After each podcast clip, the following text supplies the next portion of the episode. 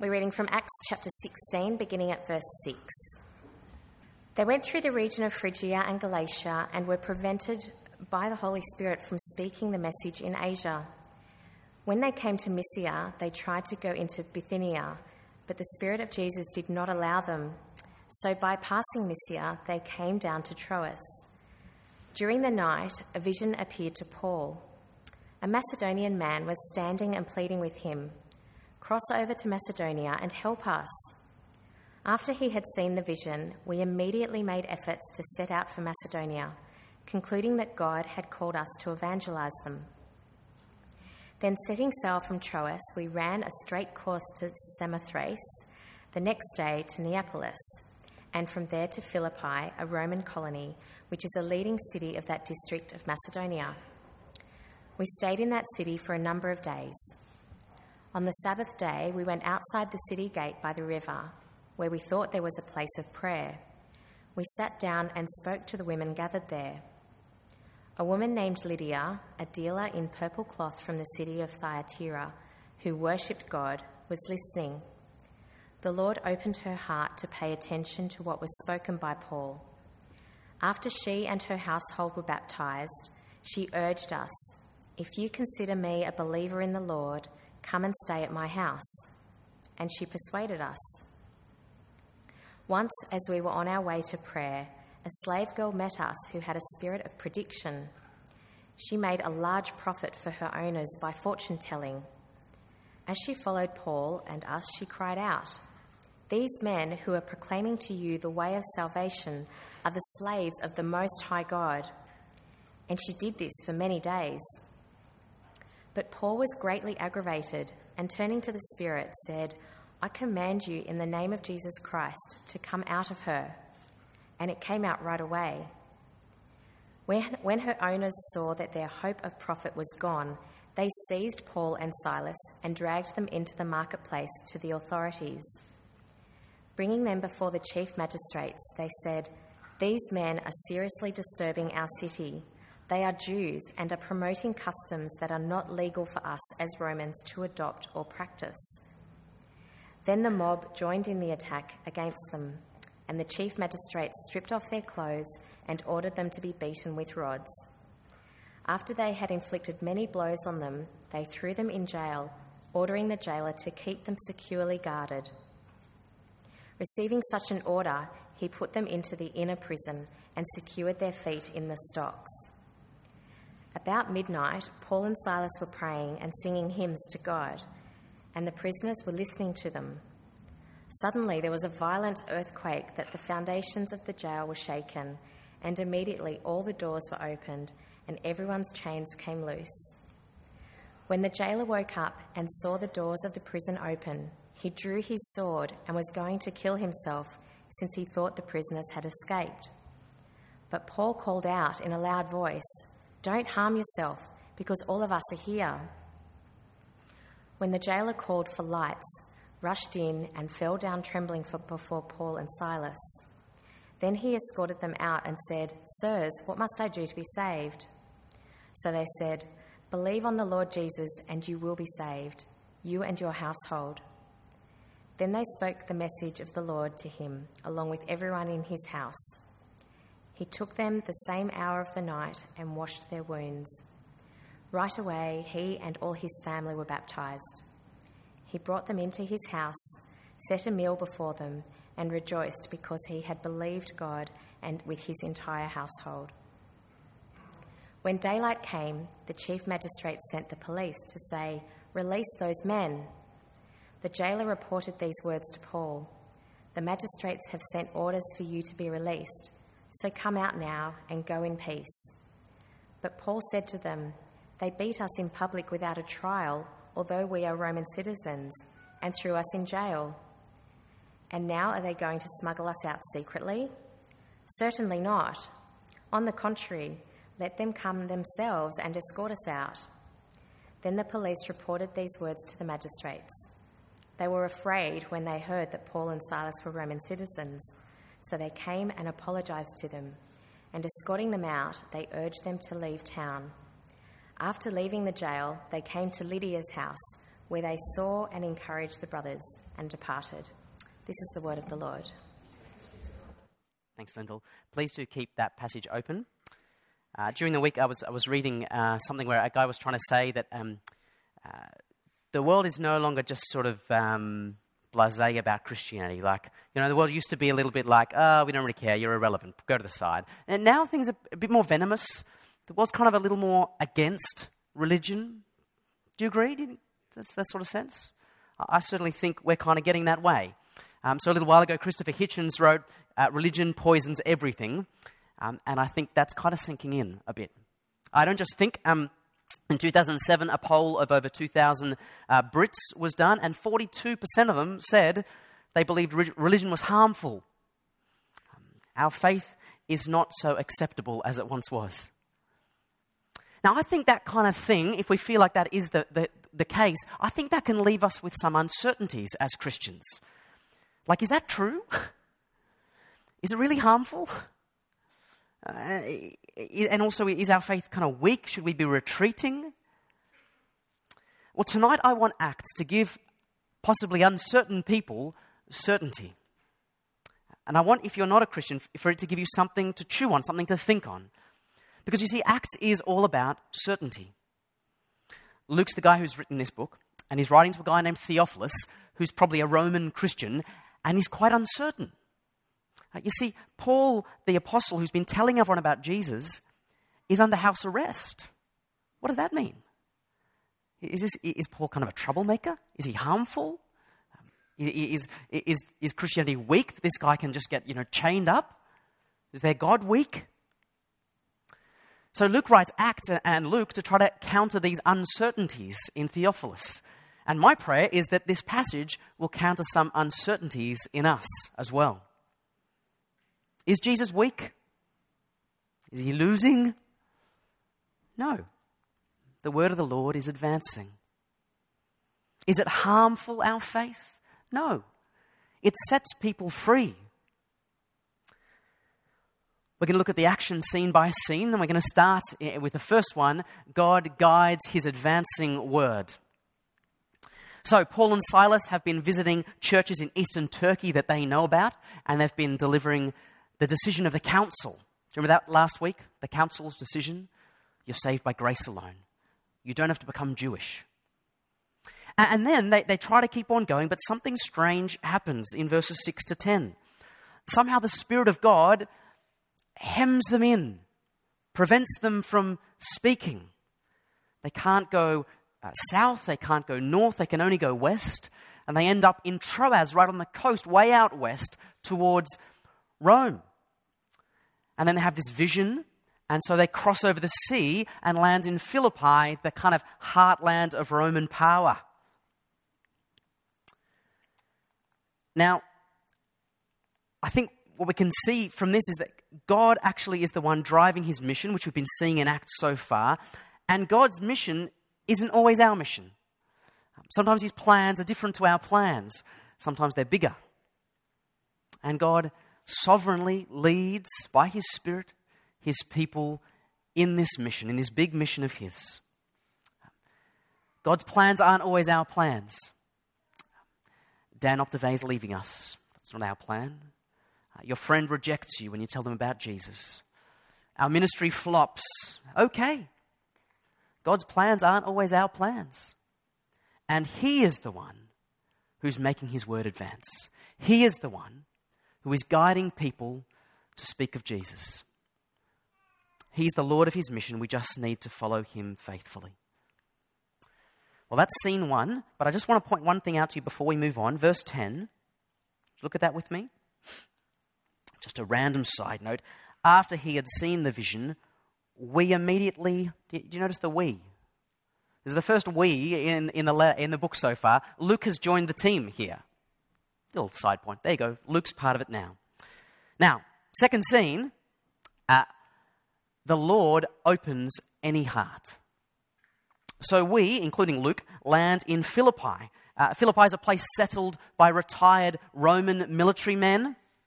Have you ever been to one of those towns on the coast with these massive RSLs? And there's kind of like retired Aussie blokes everywhere.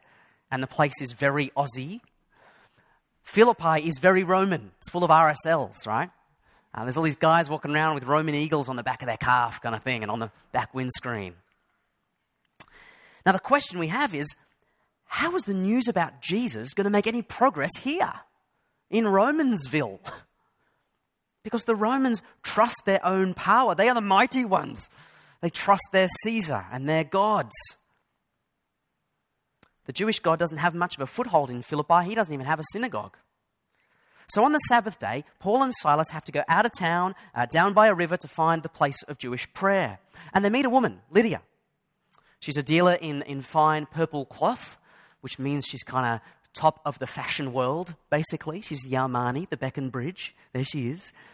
And the point we're meant to get is she's unlikely to believe. She's rich, and in Luke, rich people don't often believe.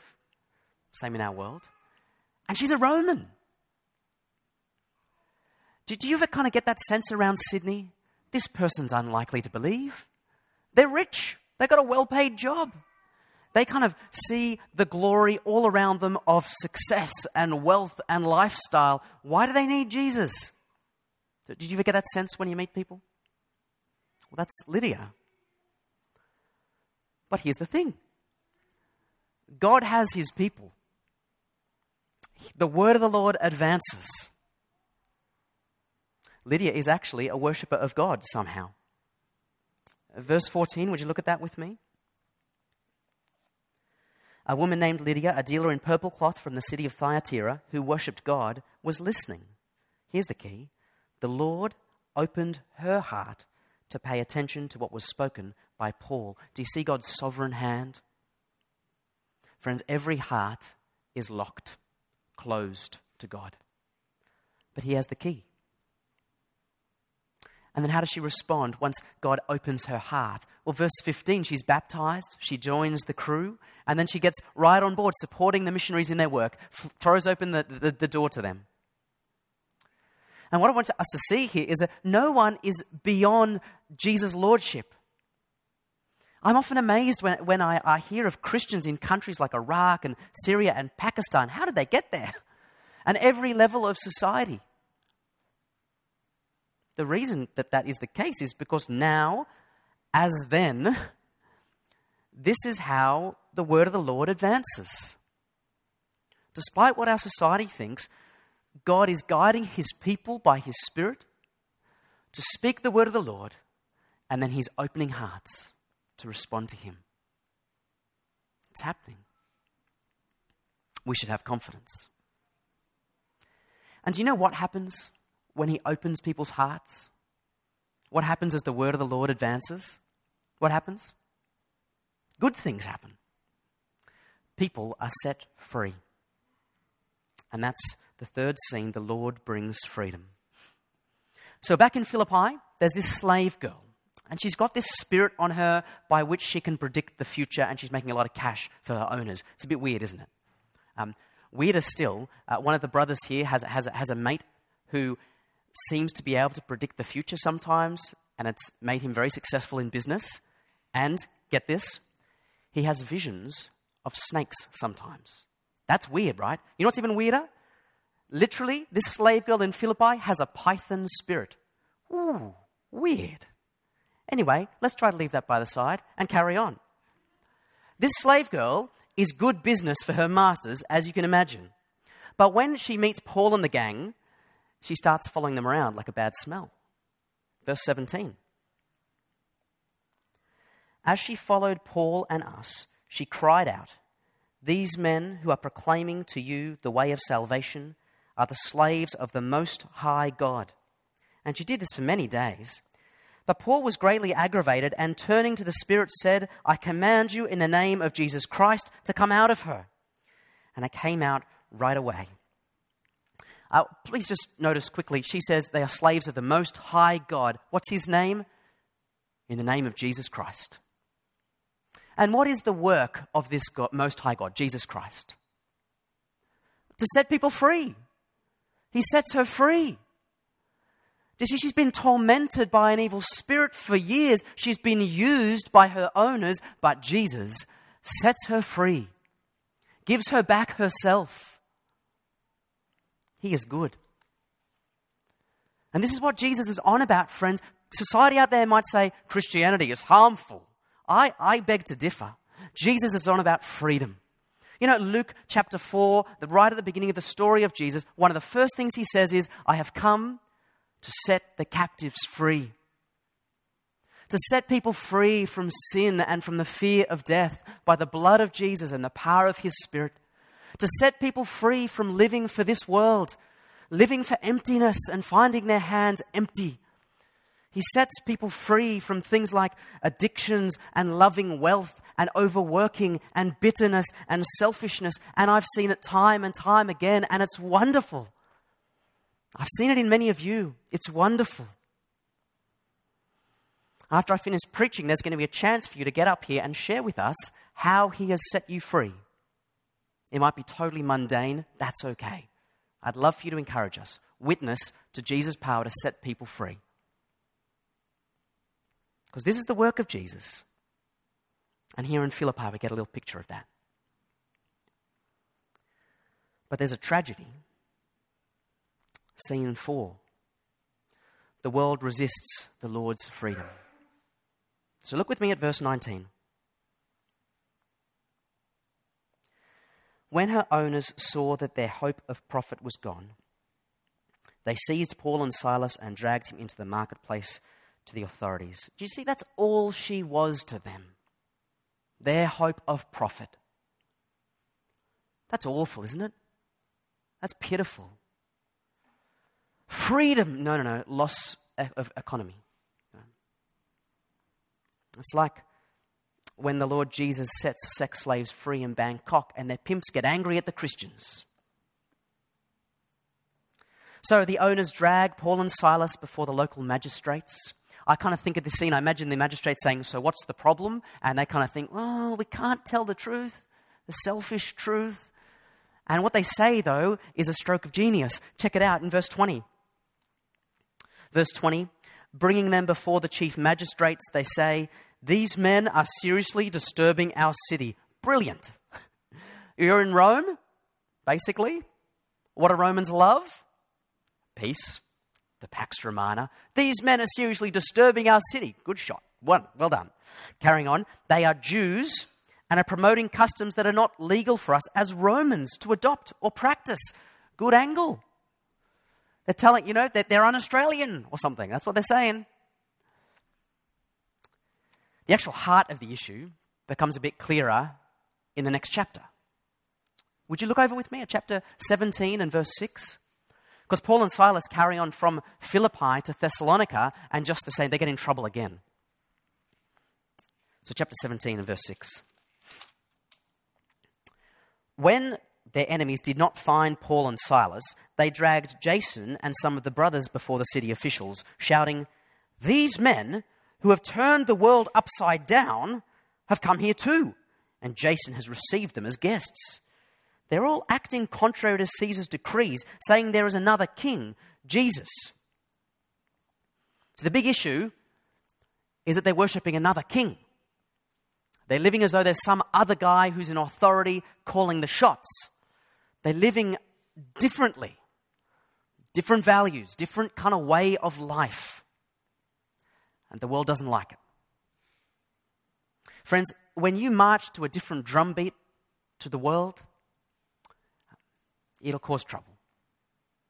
You know, if you stay quiet about it, stay in your little corner and don't say anything, it'll be fine. But as soon as you start standing up, questioning things, questioning people's values and morals, as soon as you sort of question the forward march of moral relativity and, kind of the, the supremacy of individual choice, you question that, there'll be trouble. Keep your views about marriage to yourself, you Christian bigots. As an example. But I do hope you can see how trumped up the charges are against Paul. Paul is trying to, uh, Luke is trying to make this very clear for Theophilus. Paul is not actually a troublemaker. He's just proclaiming Jesus. That's the trouble. I think we can learn a lesson here, friends. if the world's going to accuse us of causing trouble as Christians, it mustn't be because we're troublemakers. It mustn't be because we're guilty. It must only be because we proclaim Jesus and live for him. Yes, the world will resist him, but they'll be resisting the freedom that the Lord Jesus brings. And that's the last scene freedom in the Lord Jesus. Last scene. Because there is, of course, one other moment of freedom in our, in our passage here. Um, and I'm not talking about the jailbreak, I'm talking about the jailer himself. Of course, he's in a pretty pickle, isn't he? Look at verse 27 with me. There's been this earthquake, all the jail doors are open, the shackles are fallen off everyone's uh, feet or whatever. And verse 27 when the jailer woke and saw the doors of the prison open, he drew his sword and was going to kill himself since he thought the prisoners had escaped. Remember when Peter escaped from prison, verse chapter 12? And Herod executed all the guards. So Paul calls out and says, Hey, hold it, mate. No, no, no, we're all here. Stops the guy from suiciding. But, but the jailer is in a total, he, his mind's in a whir, he doesn't know what to think, and he, he runs in before Paul and Silas and, and bows down, trembling as if these guys are God or something, and he asks the classic question. Verse 30 Sirs, what must I do to be saved? Did you get asked that question? Someone's laughing. No, not often. Now, before we jump in and look at the answer to this question, uh, let's be clear about what he's asking. Is the jailer running in and saying, Please tell me how to go to heaven and not hell? Is he running in and saying, Please help me to know how to find peace with a righteous God while, while I'm a sinner? Maybe. Again, our, question, our friends don't ask us those kind of questions very often. Maybe he's asking us something a bit different. Maybe he's running in and saying, Oh my goodness, I'm up the creek without a paddle. Uh, the, the, there's a big problem here. Criminals everywhere, no chains on their wrists. I'm in trouble, and you guys seem to be someone help. And so other translations have, have translated this verse as something like this Sirs, please help me out of this mess. Well, now that's a little more concrete. Let's see how Paul responds. Verse 31. So they said, Believe on the Lord Jesus, and you will be saved, you and your household. Then they spoke the message of the Lord to him along with everyone in his house. Do notice there's a big focus on everyone in his house here. But I love the answer. It's so simple, isn't it? Uh, and yet completely profound. Um, have you seen the movie Pulp Fiction? Yeah, it's an old movie now, good movie. Um, do you remember the character, the wolf? Yeah, there's a guy called the Wolf. He's kind of the fixer-upper. And, and so the two gangsters, have, uh, they're in a pretty pickle as well. They've made a complete mess of their car. We won't say how. And they call in the Wolf to fix the problem. And the Wolf kind of turns up and goes, right, you guys need X, Y, and Z. You need to do Y, uh, you need to do these things. Do it now. Great. Thank you, the Wolf. Um, now, Paul could have come and been the Wolf. You know, the jailer says, Save me from this mess. Right, mate, what you need is 10 more guards, you need a couple of shackles, and you need a bag of cement. Right? And we're often that. Your friends come to you and say, oh, Look, you know, I've got problems with my job, relationships, you know, my weight, my fitness, whatever it is. And we say, Oh, you should write a letter. You know, uh, you need to get a new job. Have you tried lip balm? You know, very practical. We're like the wolf. But Paul's answer is well, first of all, gracious. Believe in the Lord Jesus and you'll be saved. No, do it, do it, do it, the wolf, nothing. He delivers the message that we heard last week. But second of all, his answer to the question dives down deep.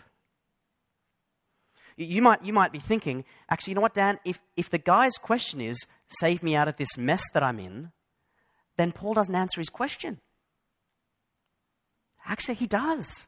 It's just that he takes the, the, the, situation deep, deep, deep. It's as if Paul says to him, Buddy, your problems are so much deeper than you realize. The issue you're in is like this small little picture of a much, much bigger problem which is sin. Right? The fact that we have rebelled against God, we worship wrong things, we give our life to silly things, we, we break relationships, we destroy our planet. That's the big problem. This is just a small picture of this. And what's the answer to the big problem? Believe on the Lord Jesus and you will be saved. By the blood of Jesus, you'll be forgiven. You'll be rescued out of this world and given a new future. And if that's the answer to the big problem, isn't it the answer to the little problem as well? Believe on the Lord Jesus and you will be saved is the answer to every problem.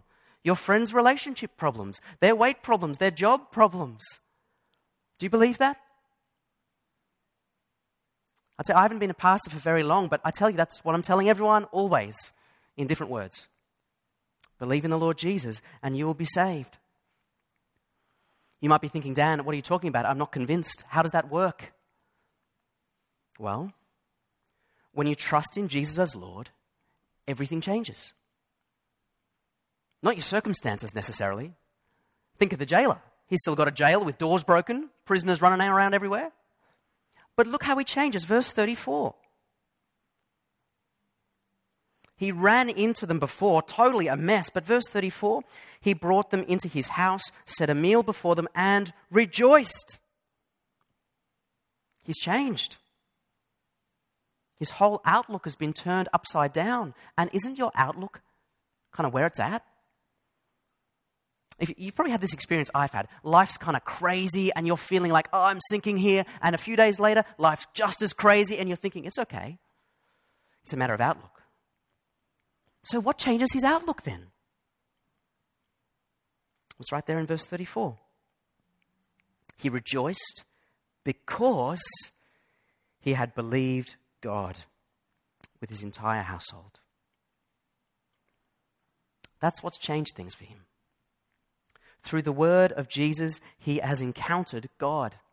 He has learnt what God is really like. When you know what God is really like, it's quite important because He's the one who makes everything and defines reality. And this man has now just discovered that God, the one who defines all things, has forgiven him. That this God has given him hope, that this God actually loves him. This God is his master who is greater than Caesar, greater than the magistrates. He's discovered a God who has given him a new way of life, which is good and purposeful. And he rejoices. Friends, can I suggest that what's just gone on here is a good, is a good pattern of evangelism? It's a good way to talk to people about Jesus. You say to them, uh, Have you thought about your eternal destiny, whether you're going to heaven or hell? It doesn't always connect. But when your friend brings an issue to you, you can always say, Believe in the Lord Jesus and you'll be saved. Probably in different words. I'll be awkward otherwise. Your boyfriend's just broken up with you. Well, that's terrible. I'm really, I'm really sorry to hear that. And you'd say that a bit more. And then, you know, when I'm feeling like that, kind of like worthless, rejected, I need to remember that the only one who really matters has accepted me and loves me and has given himself for me and will never reject me. That's the Lord Jesus. Have you, eh, can I encourage you to kind of to check him out? Because I'm confident he can help you too. Do, do you see what I mean? Jesus is always the answer.